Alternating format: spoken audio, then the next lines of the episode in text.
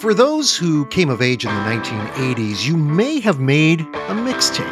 Yeah, those carefully curated songs were recorded onto a cassette, and you shared them with friends or maybe someone you had a crush on. But whether you were just putting together a playlist for personal enjoyment, you know, like a personal radio station, or really poured over songs, lyrics, and even cover art to piece together a long-form musical expression of how you felt about someone, the mixtape was an essential thing for music fans. Well, in this episode, it's all about the mixtape, and my guest Michael McGauley and I will delve into our personal mixes and talk about the songs and artists and maybe the stories we were trying to tell or other unknowns that may become unknowns that we can know. To borrow some tortured language from Donald Rumsfeld. Remember him, Donald Rumsfeld? To social or not to social? That is the question. If you do, follow Planet L P at the usual places like Facebook. We're just Planet L P. Twitter and Instagram, the Planet L P is our handle. Or you can email me. I'm at Ted at planet L P dot com. Subscribe and follow on all the major podcasting platforms. We're there. I say almost all the major ones. I actually had to pull it from Amazon and Audible because they screwed up my R S S feed. That's a little technical uh, term for saying episodes were out of order and they only played like, oh, I don't know, like one episode over and over again. Like you couldn't go to the new episode. So sorry, Amazon. Sorry, Audible. I had to say bye-bye to you. Okay, that's enough. Let's hit the rewind button so side A is all queued up as we delve into the mixtape with Michael McGauley.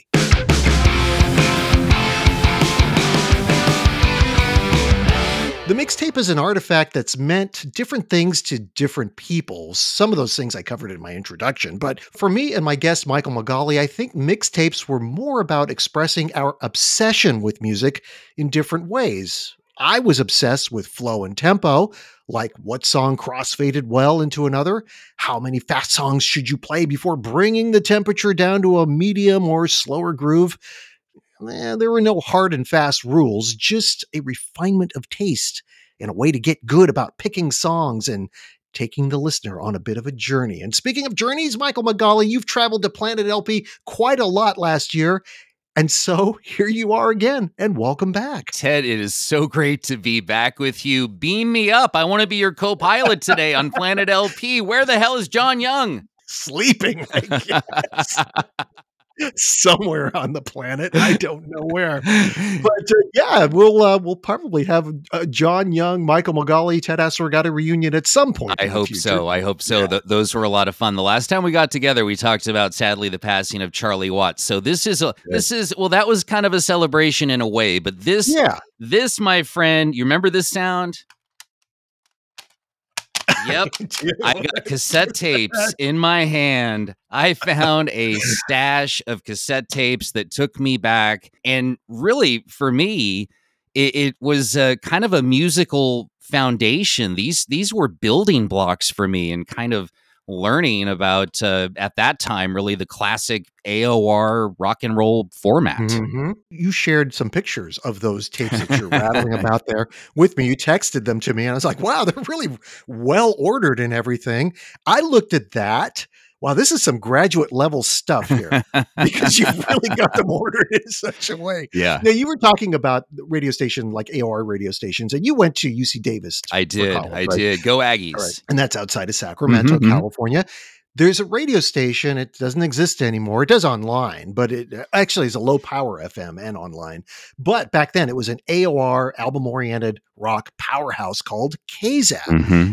And from what you told me, you used to listen to a lot of K Z A P in your dorm. Yeah, it was fantastic. I mean, you know, when I got to college, blank cassette tapes were like a, a commodity. You know, you, you meet new people, you share music with friends in your freshman dorm. And, you know, as you move along through college, you you, you get experience influenced by different things and turned mm-hmm. on to different artists and, and albums. And, you know, a lot of that was supplemented by K Z A P, the great K Z A P ninety-eight point five in Sacramento. And back then, it was still just top-notch A O R format, long-form mm-hmm. versions of songs. And I mean, it was really kind of this education for me. So, you know, I was learning on different fronts from friends who turned me on to artists that I, I I knew a little bit of, but really digging deeper, like into the Allman Brothers or Yes or The Dead or The Band, or bands that I had kind of gained more interest in. But K ZAP was was really cool. I mean, it had all of the the classic rock in its rotation, but it also had newer songs by artists at the time. It was kind of a, a, a nice mix, because in the in the late eighties and early nineties, there was a lot of stuff that they rotated into their playlists. Like, you know, Robert Plant had a new album at that time, Now and Zen, or U two's Rattle and Hum, or Keith Richards had a solo album, Talk is Cheap, the Traveling Wilburys, uh, Full Moon Fever, I N X S, Neil Young, Rockin' the Free World, R E M. There was just all these different sounds and artists. It was just a great time, and K ZAP was was just top notch for me. And that's a format that doesn't really exist anymore. Yeah. I mean, people will hear rock, and it's classic rock is being played now mm-hmm. for the most part. Album-oriented rock was a different format. It was, as you describe, a mix of old and current music, mm-hmm. newer releases by, at the time, I would say, bands that were up and coming or had just established themselves as a big name, like a U two or an R E M. But yeah, yeah. you know, but but in the eighties, those bands were were just up and coming. Like, you're looking at the early eighties. Yeah, there were there were big college rock circuit bands, but then when they finally transitioned over to A O R, like on a K ZAP, it became less about hearing that same Led Zeppelin song over and over again than it would be, we're going to play this deep cut from Zeppelin and this new band by, say, like U two or something. Yeah. Or this current release by U two or something from Keith Richards. So this was a mix of old and new, and it made for really exciting radio for people who wanted to discover new music. Like, I will go out and buy that record because it sounds great. I will never forget. I was so excited listening to the radio, and the jock is telling me, and now here's new Robert Plant on K ZAP, yeah. and it went into Tall Cool One, right? And then after yeah. that, there's maybe a you know double shot of Zeppelin or something. There, there were bands that were more up and coming at that time. Like, I remember the Black Crowes was definitely mm-hmm. a big one at that time with Shake Your Moneymaker. But I wrote a list. I went through these cassette tapes because I had nine that were listed radio music. And then I had five more that were listed K ZAP is cool. And so they're just all these all these things I taped off of the radio. But th- this was the kind of stuff that, w- that it was kind of my education. It was like yeah. Mississippi Queen by Mountain, or I'm Your Captain, Grand Funk, or Humble Pie, thirty days in the Hole. Someone Loaned Me a Dime, Boss Skaggs. That was a really good one. Uh, they would drop in Gary Moore, Still Got the Blues for You, or Magic Carpet Ride, Radar Love, Golden mm-hmm. Earring, Sweet Jane, Lou Reed, stuff like that. And then they would kind of, you know, mix things up as radio stations are wont to do, Ted. Most of those titles that you mentioned, yeah, they don't get played on classic rock now. It's different. Yeah, they will go for the most familiar sounding song. Right. But you're talking about a pretty deep cut for oh, Boss Skaggs. So good. You know, and, and the other ones. And it's a long ass yeah. song. It's like a seven or eight minute song, and they played it. I mean, A Funeral for a Friend and Love Lies Bleeding in My Hand on yeah, by Elton, Elton, by Elton yeah. John, Yellow Brick Road. That's a long song. No problem. We're going to play sure. that. It's, you know, it's, t- it's time to go take a cigarette break. You know, I'm just going to leave that on. And uh, here you go. I'll, I'll be back later. That you- was the magic of A O R exactly, back then. Exactly. You could leave it on and you're like, what is this? This is great. Yeah. And that's what I loved about radio. I mean, we're both raised on radio. Yeah. So, and we obviously work in the industry, or at least I did work in the industry. I just think that, that kind of magic of discovery is gone because a lot of the programming decisions, the ownership rules have changed to the point where radio stations are no longer so much about music discovery as sort of music reassurance. It's almost like this comfort area where you can come and experience something familiar, not too jarring, mm. essentially being risk averse, right? Let someone else take the risk of breaking a new artist. We don't want to take that risk. But the problem is, is that there's so few radio owners who have that philosophy, that programming philosophy of, of being risk averse, that you don't have stations like a K ZAP that can exist and thrive in this marketplace. There was something really sad. special about it, and something that connected me further to, to K ZAP. They had a contest. It was called the Perfect Album Side. You don't email in your perfect album side, Ted. You write it down on a piece of paper. you, you put it, it in an envelope. You put a stamp on it, and you send it to the old K ZAP, which I think was over on Commerce Circle or something like that. You mean you had to pay money? I know, like I know. Stamp? But a back stamp? Then, a stamp was like ten cents or whatever. Right, exactly. So, so I, I decided to do a perfect album side of the Rolling Stones. And back then, I, you know, I'm like, eighteen or nineteen years old. So I I, ha- I didn't have the collection I have now, but I had four or five albums. Okay. So I put together what I thought was a pretty sweet album side. It was kind of a Let It Bleed sandwich. So it started off with Gimme Shelter as the first song. And then it finished, the, the uh, fifth and sixth songs were Monkey Man and You Can't oh, Always Get song. What You yeah. Want. So uh, Gimme Shelter uh, goes into Jigsaw Puzzle, which is a kind of a nice transition, a nice, a nice cut, nice Charlie Watts, uh, you know, classic drum intro on Jigsaw, and uh, that song kind of dives into a No Use in Crying, another deep cut off of Tattoo mm-hmm. You, which uh, falls into Send It to Me. You know, I love that reggae beat. We talked about that before with right, Charlie Watts right. and uh, yeah. that intro and Keith Richards' uh, Jamaican influence. And then it closes out, like I said, with Monkey Man and and You Can't Always Get What You Want is a is a great closer. So sure. I didn't think anything of it, right? I sent it in. Time goes by. My girlfriend is visiting in town, and um, so I, I popped into the grocery store. I was out of the car. I come back. I'm, I'm getting into the car, and the Rolling Stones are playing on K ZAP. I'm not thinking anything of it, and she looks at me, and she goes, "They're playing your perfect album side. They just said your name on the radio." And oh my God. So it's like, it's already halfway through it. You know, it was, I, I don't remember. It was a blur, yeah. but it was one of those songs. And it was so cool because Ted, when they select your perfect album side, you get to go to the vaunted prize closet at the, mm-hmm. uh, you know, the prize palace. Actually, I meant to yeah. say it turned out to be a closet at the uh, K Z A P studios. It was such a letdown. When I went there, I had this yeah. vision of like this big vaulted room, you know, with high ceilings and all of these prizes, and I could choose uh, whatever I, I wanted. But uh, I ended up with a uh, instead of getting a cassette tape or something, I ended up with a K ZAP coffee mug, which I, I nice. still have somewhere. I want to see that K ZAP coffee mug. Was that with the cat on yeah, it? Yeah, the Cheshire Cat. Yes, the so Cheshire cool. Cat, right? It was so yeah. cool. But yeah, they played my perfect album side. On, so I was thinking about what made your perfect album side so good. And what you did is essentially what A O R was doing at the time, mm-hmm. which is a mix of familiar and maybe not so familiar, but very strong songs. Mm-hmm. And so it took the listener on a journey of something that they recognized. They stuck with it because they're thinking, wow, I don't know this song. This is pretty good. Mm-hmm. And it ended on a high note with, I know this song. With the, so with the choir. Did, yeah. Yeah, with the choir. But and I could see why they would pick this one because they're like, okay, this guy knows what he's doing. It's not just throwing all this familiar stuff in. Mm-hmm. He's going a little deep here. So I like that. Nicely done. Thank you very so much. What for you makes for a good mixtape? There are so many triggers, right? I mean, today you can manipulate a music file. There's lots of things mm-hmm. you can do. I'm not willing to maybe take the extra steps to, to like really, really, really make it like one file that you can have and fade in and out and make it all perfect. But, you know, I've been able to make pretty good C Ds now by manipulating the start and end times of songs. So you can kind of replicate some of that stuff.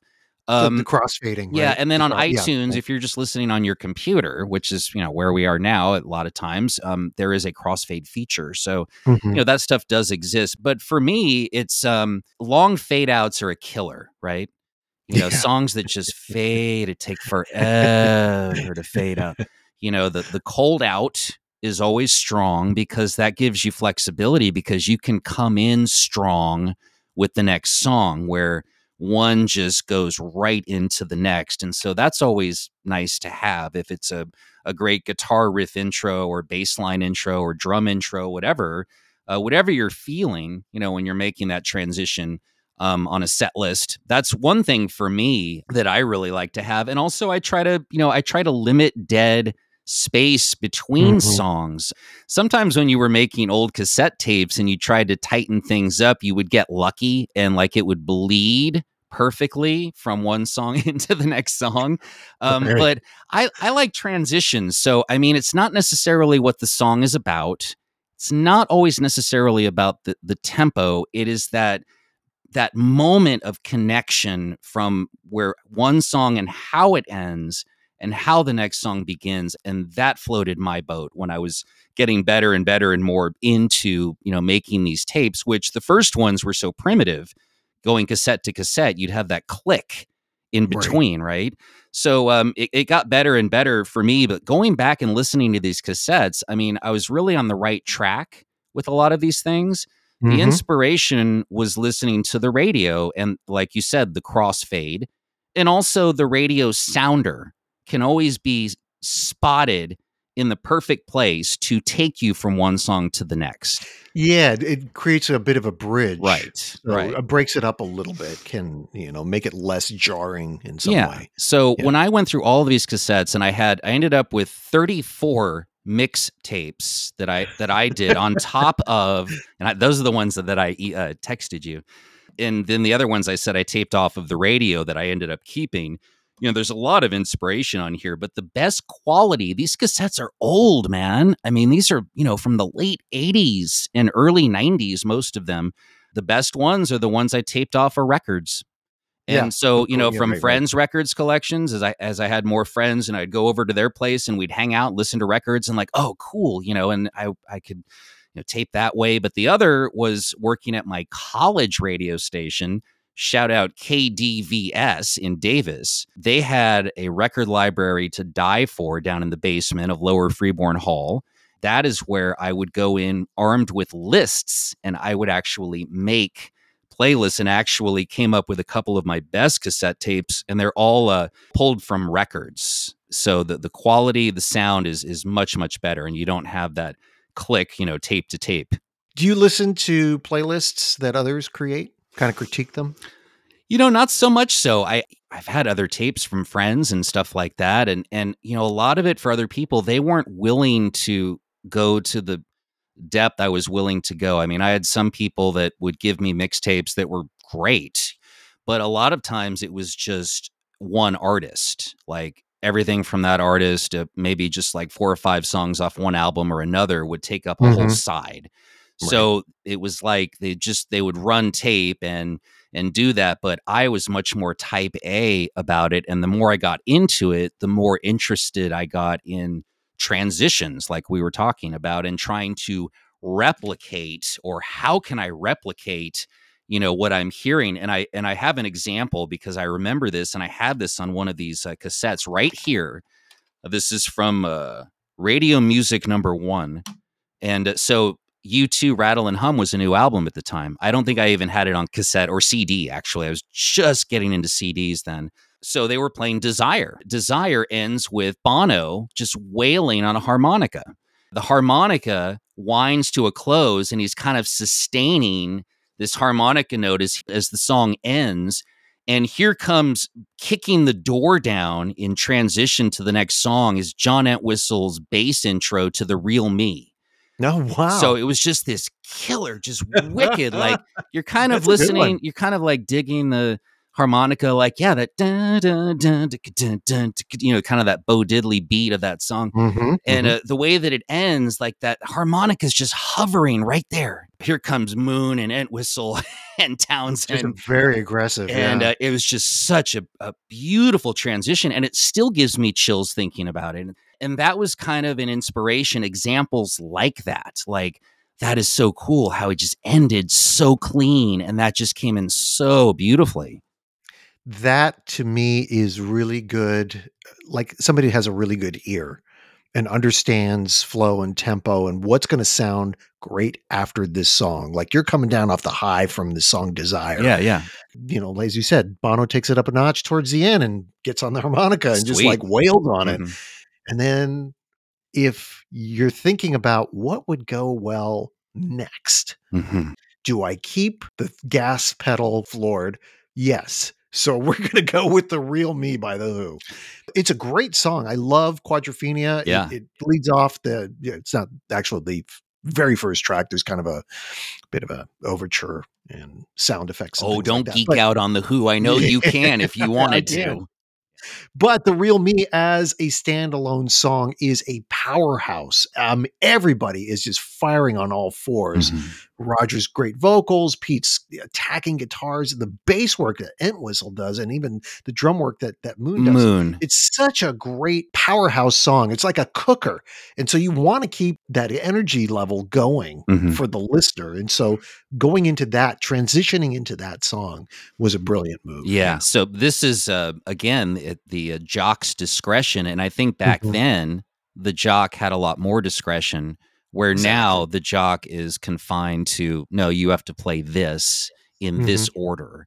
I think what started to draw me to radio too was like, I would love to have this ability to choose and this variety at my disposal, and I could play anything old or new, and I can mix it up, and this is what I want to do, and this sounds good to me. That set actually continued. So you know how The Real Me ends with Roger, mm-hmm.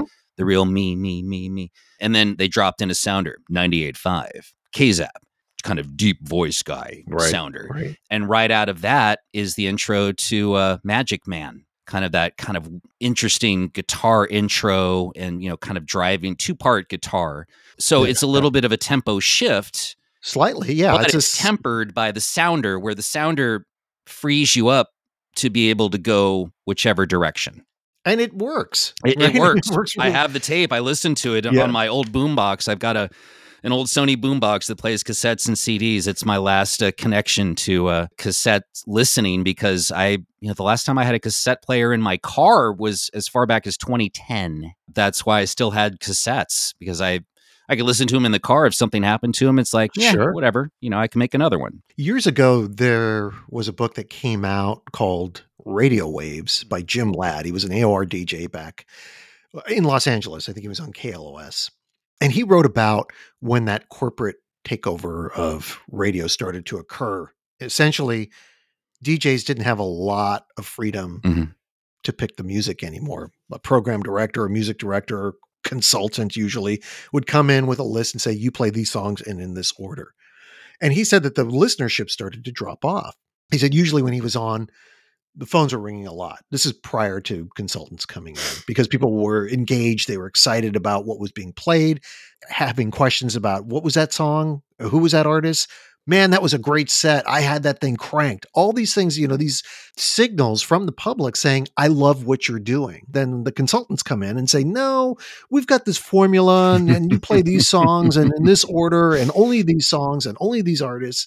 And so one night he was thinking about, I'm going to hang this up. I'm done with this. This is so boring. So he decided to go out on a blaze of glory. And he essentially hijacked the playlist and started playing whatever the hell he wanted. Awesome. And he said that night, where there was always just one light maybe blinking that somebody was calling, the whole bank of lights on the telephone lit up as he was going through his set. People were just like, this is great. You guys are back. I'm loving it. I'm just going to, you know, it's all those sort of things that made the radio station really, really solid back in the day yeah. as an A O R powerhouse, came back for a brief moment, but Ugh. then he got fired, or he of quit. Course. I can't remember what it was. I mean, so, did he have the yeah. he had did he have the studio door like blocked and barricaded? Probably. It was night, so there was really nobody there. So it was an evening. It was probably like ten. I o'clock mean, I, the the, the I, he got the call. Yeah, he yeah. got the call the next day. Hey, we're going in a different direction. Goodbye. I mean, the idea of having that freedom is so cool. A couple more songs I had on on that particular set, because I I would just run cassette tapes, you know, blank tapes mm-hmm. off the radio, and I would go. Leave the house, whatever, go to the store or the gym and come back and, hey, what did I get? If I didn't like it, I could just tape over it. So um, Magic Man tumbles to a close, you know, like do, do, do, do, do, do, do, do, do, do, right into the rainfall of Riders in the Storm. Oh, just tasty, right? Yeah. Um, and that song ends very hypnotically with harmonics, you know, and kind of the Ray Manzarek is answering with the, the, the keyboard notes to the harmonics of Robbie Krieger's guitar. Yeah, it has a long outro. And it just kind of fades, you know, again, it's kind of fluttering right there. Mm-hmm. And then boom, here comes something bold, the guitar intro to Sweet Jane.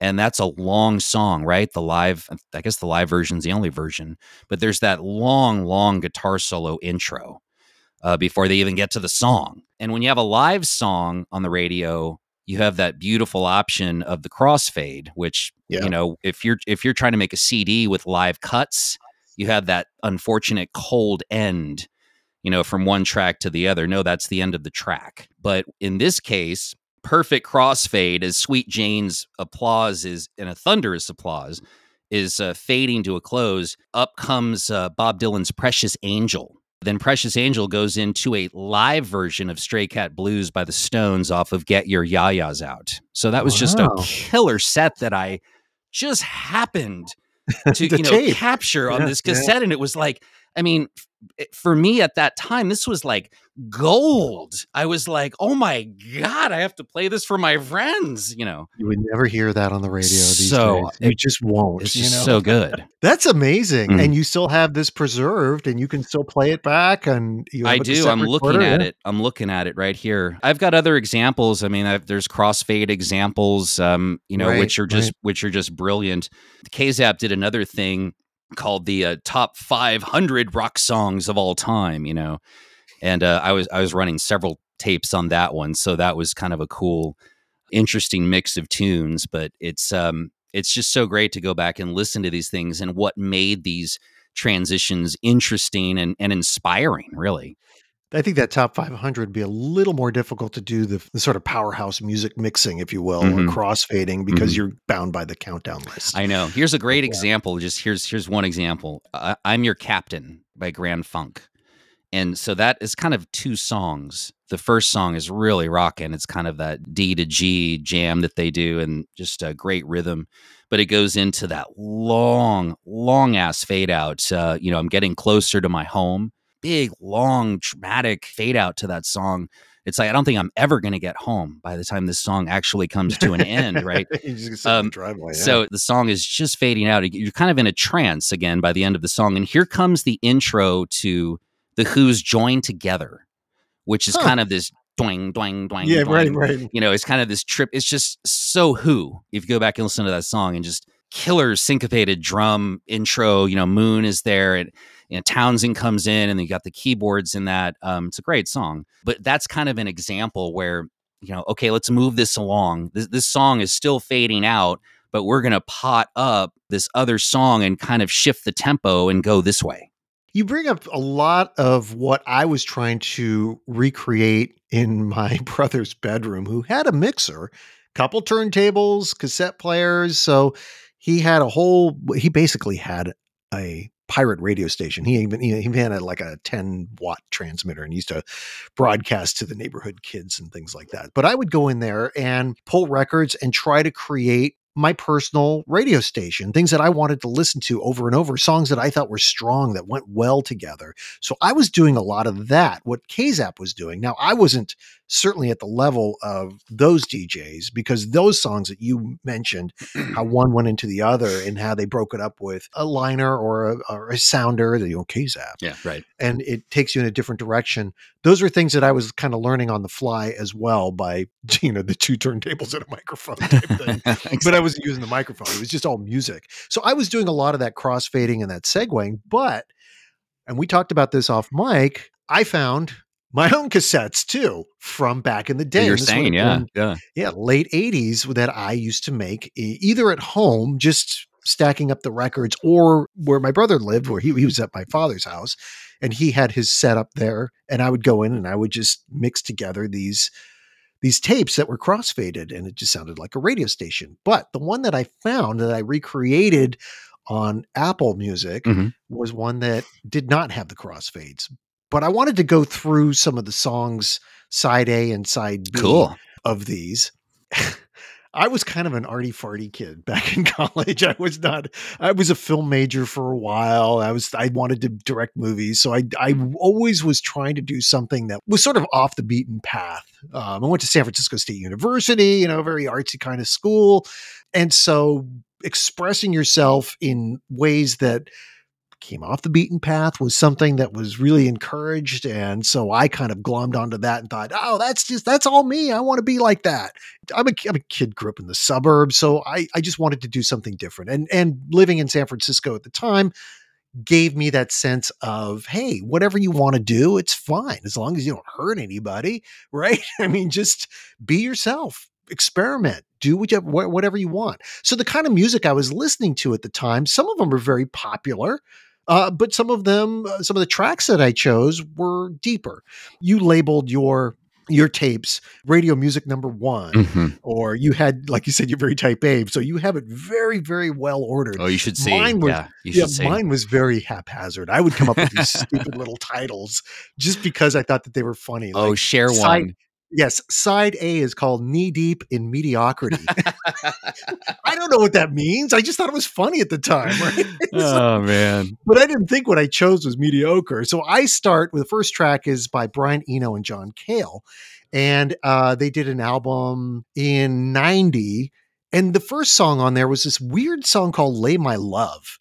And it's just this weird kind of...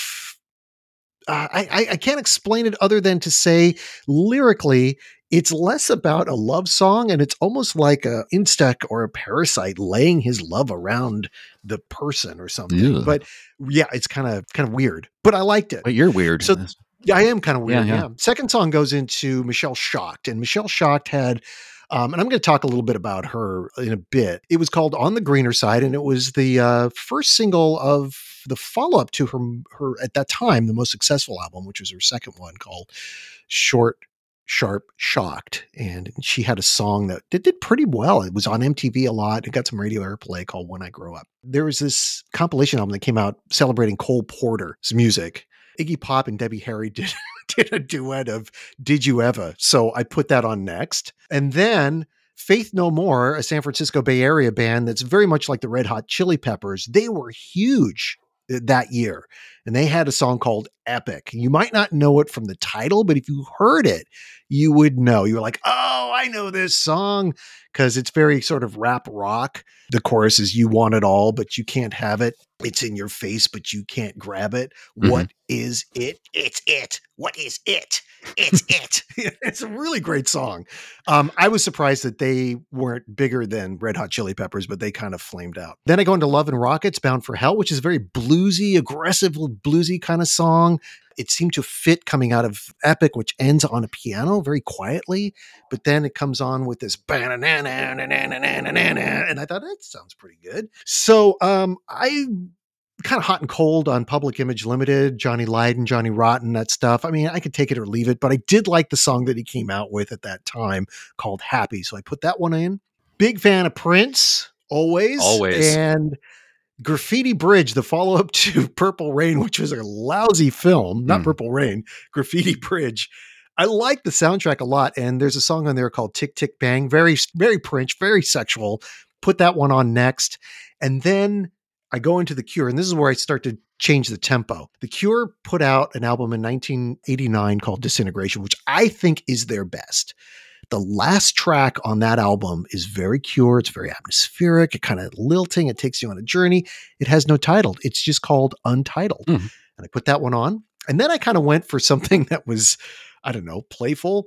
David Bowie's Underground, which was on that film uh, Labyrinth. Do you remember that film? It was like a kid's film. No. And he played, he played the big baddie in, in the film. He acted in it, and he contributed two songs to it. And one of them was Underground. So I put that one on. And then this is where I think I made my mistake. So maybe this is the mediocre part, because I brought in another Iggy Pop song, and Uh-oh. it was Brick by Brick by Iggy Pop. So that's side one. It was ten songs, and that's side one, Knee Deep in Mediocrity. And I, I have a side B, but I just wanted to yeah talk about that particular. How completely particular, different yeah. we approach yeah. this.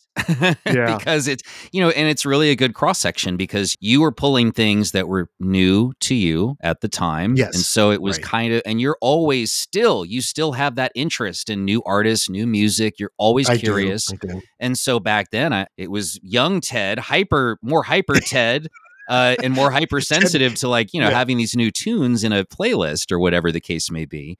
So yeah, for me, yeah. I was trying to, like, you know, recreate A O R format, kind of like okay, these cassettes are going to kind of be my my commodity. Like I'm going to have all of these songs that I love, that I just, I like the way they sound together. And we just had kind of a different approach to it. But I mean, uh, still, definitely. I mean, it just, it's just such a great snapshot in, in time and what you were listening to then. When I listened back to the cassette, I was like, I haven't heard this song in such a long time. It had that kind of that moment. And I'm sure you had that too, oh, with some m- of the songs multiple, yeah. that you were listening to back on the, say, the K ZAP mix. Mm-hmm. Like, like I mentioned earlier, no one plays some of many of these songs anymore mm-hmm. on the radio. I know. And it, to seek them out or to hear them displayed or elevated to such a level, like on a radio station where it's got a mass audience, that's a big deal. Oh yeah, absolutely. I forgot about the Smithereens. Oh yeah, they were great. They were in heavy rotation yeah. because they had that yeah. song, "A Girl Like You." Yeah, they had that like killer that guitar intro. Da na na na na na na. But yeah, there were songs that like, oh my god, I I forgot about this song. Like Big Brother and the Holding Company, combination of the two, mm-hmm. uh, which was a great song. And Jeff Beck Group, uh, "Situation." Just these songs that I had just like. Wow, I haven't heard this in so long. Yeah, you were you were asking. Yeah, I know. And you were asking about what makes a good transition or what makes a, a good mix, you know. Mm-hmm. And, and one thing that I always appreciated too, as I was going through my my notes here and listening to you, is sound effects.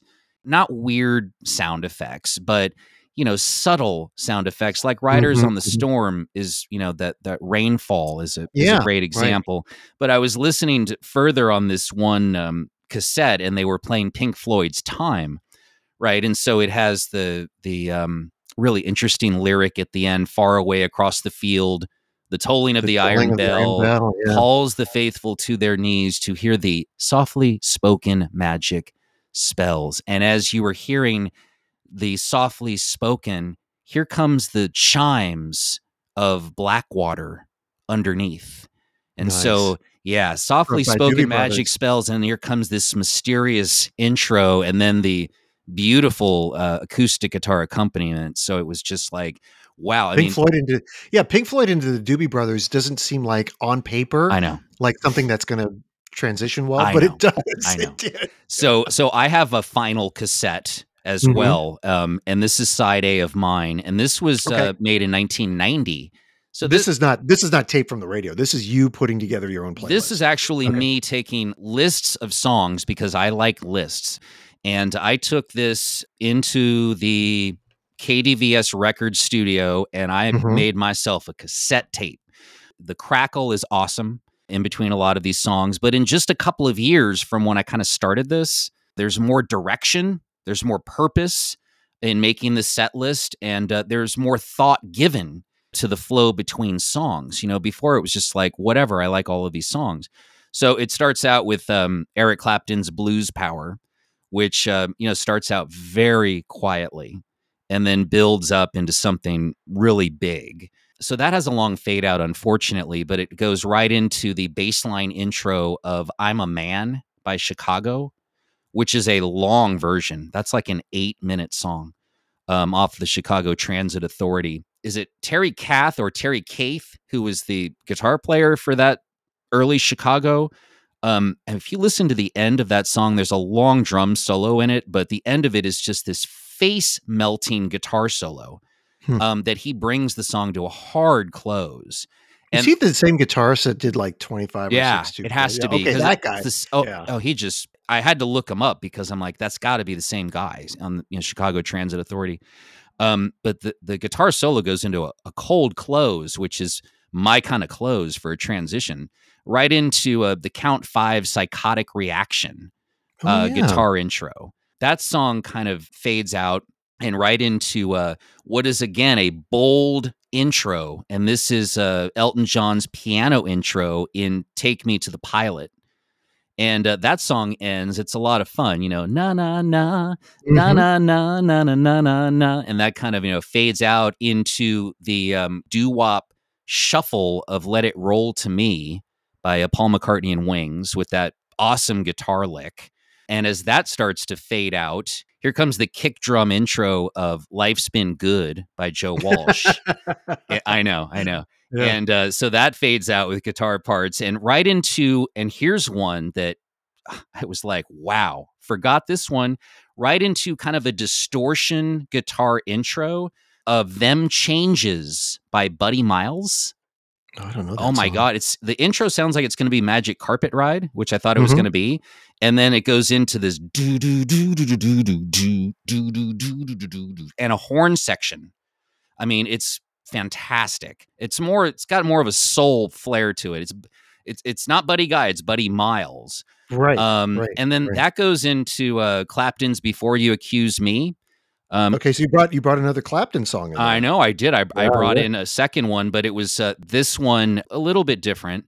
Uh, when mm-hmm. I remade this on a onto a C D, I uh, used the unplugged version, which is really nice. It winds out with um, Fridays on My Mind by the Easy Beats, and Don't Bring Me Down closes the side A of this cassette with the Animals. That sounds really good. I mean, you were talking about how my... my picks were really off the beaten path, but you go deep into familiar artists and mm-hmm. pull out tracks that are, well, as I, you know, as I said, they're not very familiar, but they're solid. So mm-hmm. I, think I, I was happy that, with it. Yeah. Because it was like, yeah, I love this, the way this sounds together. Um, and when I remade it on the computer, I used the crossfade, you know, to try to kind of create more of what I'm trying to achieve. And uh, so that's my side A of, of my final cassette. Yeah, I like the way that one came out. And side B is, you know, a lot more of the same kind of stuff. Right. So I wanted to talk a little bit about Michelle Schacht for a moment, because she, she is included on my playlist, and I was a fan of hers for the first, uh, well, three albums, four albums really, uh, when she made her debut in the eighties. I found her to be a very interesting person, just as far as her outside persona, in that she was sort of this left-leaning libertarian gal from Texas who had this punkish hillbilly vibe, and her songs were very kind of rootsy, but also very sometimes punky, kind of aggressive-y, but sometimes it was all just sort of campfire songs. And then she had better production. She got, you know, signed to a record label, and they were able to put some money behind her, and her songs became fuller and more commercial, I would say. So I bought every record up until her Arkansas Traveler, which I think came out in the mid nineties or maybe the early nineties, like ninety-one, ninety-two, somewhere around there. After that, I, I didn't buy her records. I, I kind of moved on to other things. I think I was probably more into grunge at that point. Pearl Jam was really my jam at the time. Um, but then in March twenty thirteen, you and I live in the San Francisco Bay Area. Michelle Schacht, whose audience, fan base, includes a lot of gay and lesbian folks, comes to San Francisco and plays a gig at Yoshi's. Now, around this time, there were two laws on the books banning same-sex marriage, the Defense of Marriage Act, and in California, they had Prop eight. You know, Schacht had, at the start of her second set, she had decided that she would express how she really feels about Prop eight and the Defense of Marriage Act. Uh-oh. And it cleared the freaking club. I mean, talk about tone deaf. Mm-hmm. She goes into, she comes to San Francisco. Read the room. Exactly. She comes to San Francisco. A huge chunk of her audience yeah. are gay and lesbian folks. And the first thing she says, start of the second set, she says, "These are sincerely two things I'm most passionate about, y'all. I love me some Jesus, and I love liberation, and I did not know how I was going to come to San Francisco and authentically represent both." Mm. And then she goes on to discuss her belief in God. She says, "It's not too late.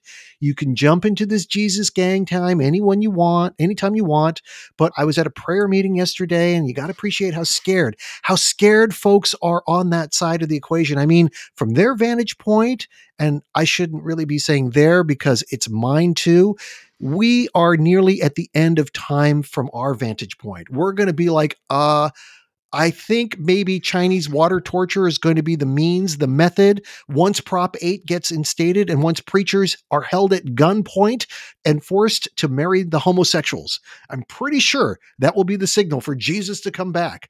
You said you wanted reality. If someone would be so gracious as to please tweet out that Michelle Schacht just said from the stage," I'm going to say something that's, I think is a, is a really horrible word, and I don't mean it to, mm-hmm. to offend anybody, but this is what she said.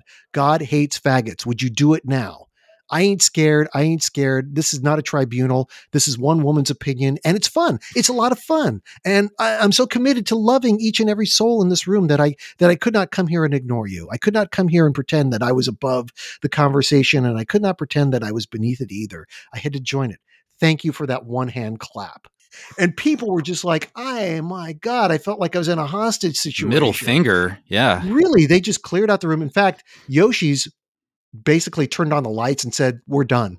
Uh, you're not invited back here anymore." Her entire tour, all these venues are just basically saying, "No, thanks. We're not going to, we're not going to honor our, our uh, contract with you. And you know, you can go somewhere else and perform, but uh, you're not coming to our club." It's kind of like what and happened so, to Kramer.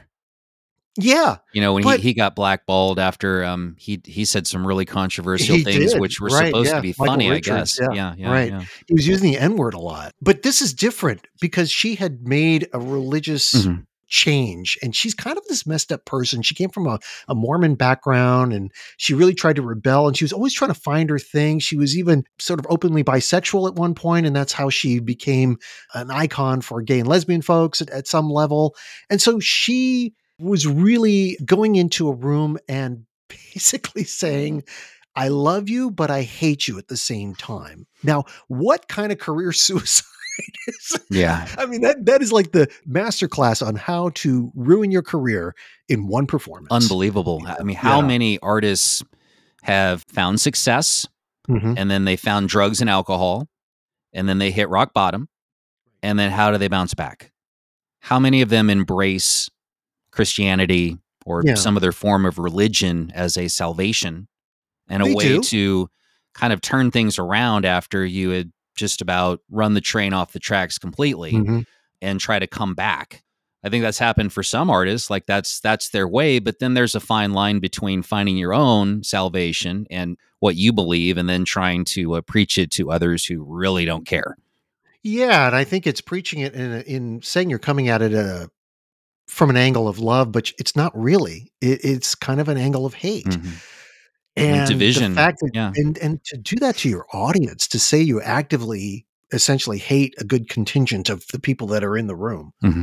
and tell people, "Go out there and, tw- and, and tweet it. I don't care. I think this is fun." Yeah. I mean, oh, well, wow. look at, look at my set list. I've got Clapton yeah. in there twice. Yeah. Look, what's, look at what's, look at what has happened to him. And if, if anybody isn't familiar with kind of how things have shifted for him, or at least more that we know about what he really thinks. Rolling Stone had a had an article that just kind of nailed it. Easily find that online, I'm sure. Yeah. Or it's when John Lennon said that they, the Beatles were more popular than Jesus. Well, that was a problem. Yeah, um, right. And that was also back in the sixties, and they were at the height of their power. Mm-hmm. He was just using it as an example. He would later say, comparing it to like whatever else is popular, if it's the radio or cinema, he said, I believe, but it was, he chose a very poor example. Exactly. Um, yeah. So, but with Clapton, Clapton willfully was taking the stage and and really touting an anti-immigrant view of that England should not be having people who basically have dark skin come into this country. Yeah. Michelle Schauck goes into a room and basically says, "I don't like gay people. My beliefs say that it's a sin." And then she goes on with this long rant about why you should just tweet out these horrible things and say, "I said that." Well, she tried to walk that back on, Oy, on a couple of times. You cannot shove that toothpaste back in the tube.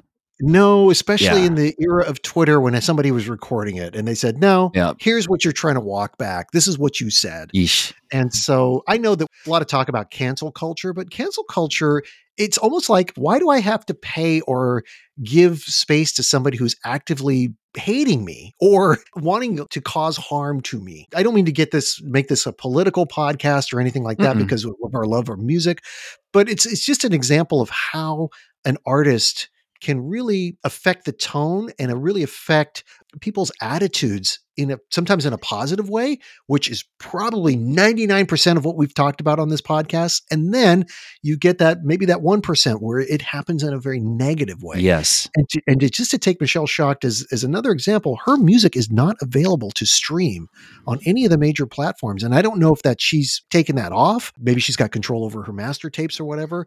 So I still have her C Ds. So I had to physically import the C D into my iTunes to recreate the playlist as a digital version. Fun. Well, so, I mean, it just goes to show that even if you have built up decades of goodwill, you know, mm-hmm. it's easy to just burn it to the ground.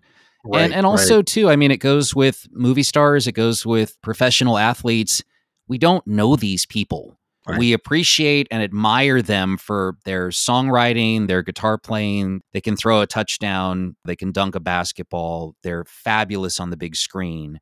But uh, you, you don't necessarily know that that person may be just a complete a-hole and thinks everything completely different than yeah. you do. And it's like, yeah. if you did really know, and sometimes these things slip out, right? And especially today with social media, it comes out sometimes. And then it's kind of like a P R nightmare for this image that one may be trying to portray uh, to the public. Right.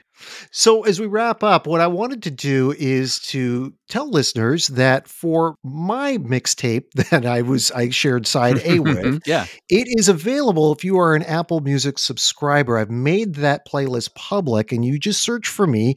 It's like Twitter. It's the at symbol and it's at Asregadoo, A S R E G A D O O.